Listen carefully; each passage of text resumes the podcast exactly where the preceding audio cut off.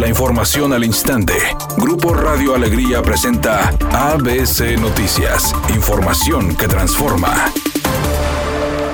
Las mujeres jóvenes viven más violencia digital que los hombres, en particular en el pago de edad de 12 a 19 años y de 20 a 39 años, por lo que es importante que la educación digital sea parte de la formación de las nuevas generaciones. Así lo afirmó Mirna Elia García, investigadora de la Universidad Autónoma de Nuevo León. Indicó que en México existen 74 millones de usuarios de Internet, de los cuales 17.7 millones de personas de 12 años o más han sido víctimas de ciberacoso, siendo el 53.1% mujeres de acuerdo con cifras del INEGI del 2019. Además explicó que entre las acciones que se presentan en la violencia digital están los actos de acoso, hostigamiento, amenazas, insultos, vulneración de datos e información privada y divulgación de datos apócrifos, mensajes de odio, difusión de contenido sexual sin consentimiento, textos, fotografías, impresiones gráficas o sonoras.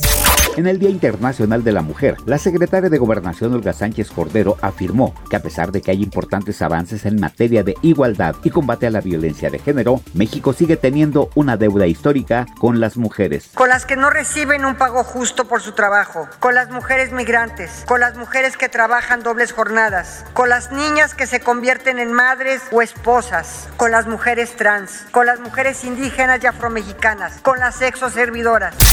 El presidente Andrés Manuel López Obrador reafirmó que el Día Internacional de la Mujer no es un día para felicitar, sino para refrendar el compromiso de todos en favor de la igualdad de las mujeres, destacando que las mujeres están participando como nunca en la historia del país, poniendo de ejemplo a la secretaria de Gobernación Olga Sánchez Cordero a ser la primera mujer en México que ocupa dicho cargo, afirmando que la mitad de su gabinete está integrado por mujeres.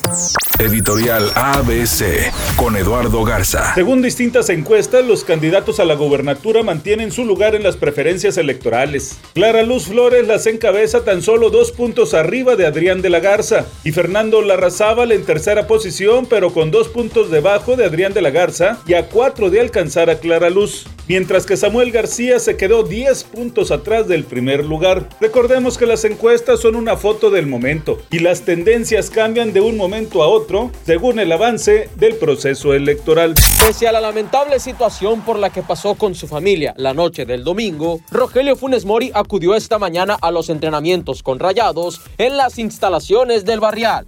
El delantero argentino actualmente se encuentra en la pelea por el liderato de goleo del Clausura 2021 y también por convertirse en el máximo anotador en la historia de la institución albiazul. A los 75 años de edad y después de una semana internado, esta mañana desafortunadamente murió Ricardo González Cepillín, el payasito de la tele. Ayer por la tarde fue ingresado en el área de terapia intensiva en el Corporativo Hospital Satélite por insuficiencia cardíaca y neumonía. Ricardo González Jr. dio a conocer que durante unos estudios realizados por los médicos que atendían a su padre, le fue detectado cáncer y se lo informaron a Cepillín, quien había tomado la noticia con entereza. Desafortunadamente, esta mañana perdió la vida. Descansa en paz.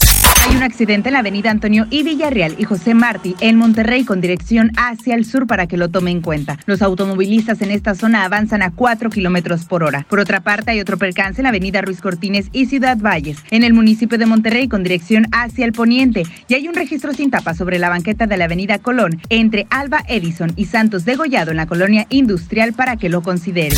Es un día con presencia de nubosidad. Se espera una temperatura máxima de 22 grados, una mínima de 16. Para mañana martes 9 de marzo se pronostica un día con presencia de nubosidad. Una temperatura máxima de 28 grados y una mínima de 14. La temperatura actual en el centro de Monterrey 17 grados. ABC Noticias. Información que transforma.